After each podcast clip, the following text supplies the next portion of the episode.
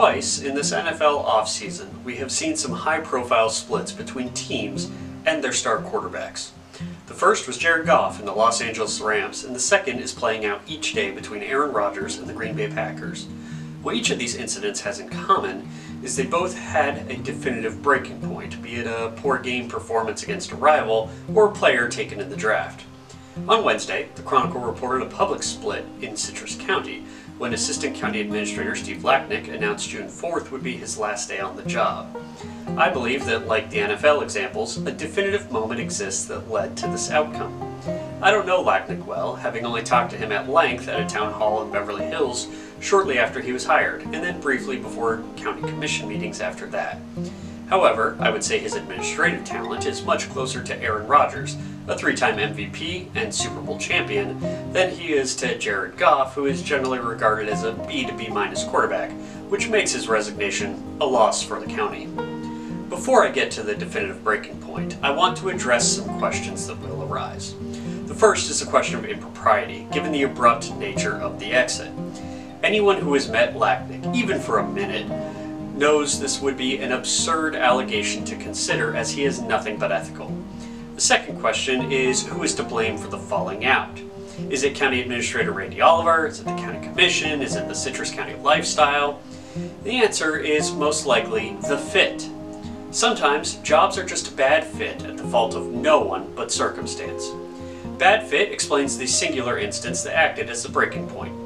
In late March, Lacknick argued in front of the BOCC in favor of raising the impact fees. It's unclear how much of an impact his advocacy had on the final vote to raise the fees, but it did get the discussion started in that direction. I believe this went against his belief of how administration should ultimately work, and led to his decision to move on from Citrus.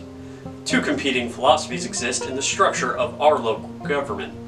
The first is that the Commission, as elected representatives of the people, should set the agenda for the staff to execute.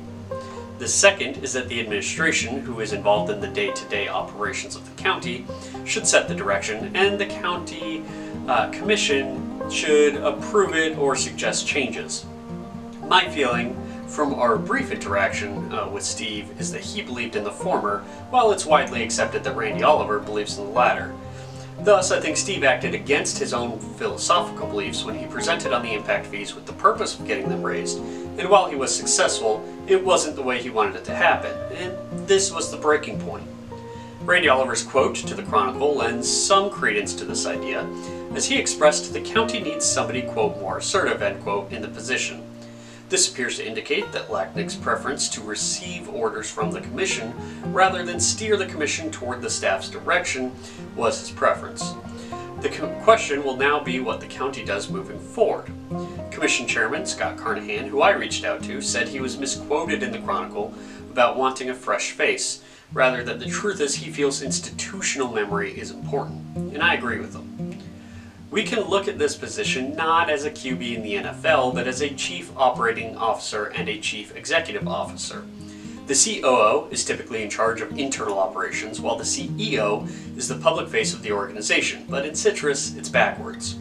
Randy Oliver uh, wants to, they, to be the county administrator for the autonomy and the prestige, both of which he has earned as an incredibly accomplished individual, but he's far more interested in the internal operations rather than being the public face of the administration. Steve Lacknick is an elite administrator, but so is Randy Oliver. So what the position needs isn't another administrator, but rather a communications professional who can explain the county's direction both to the county commission and to the Citrus County residents. The concurrent is sorry to see you go, Steve, but happy you will find a better fit elsewhere.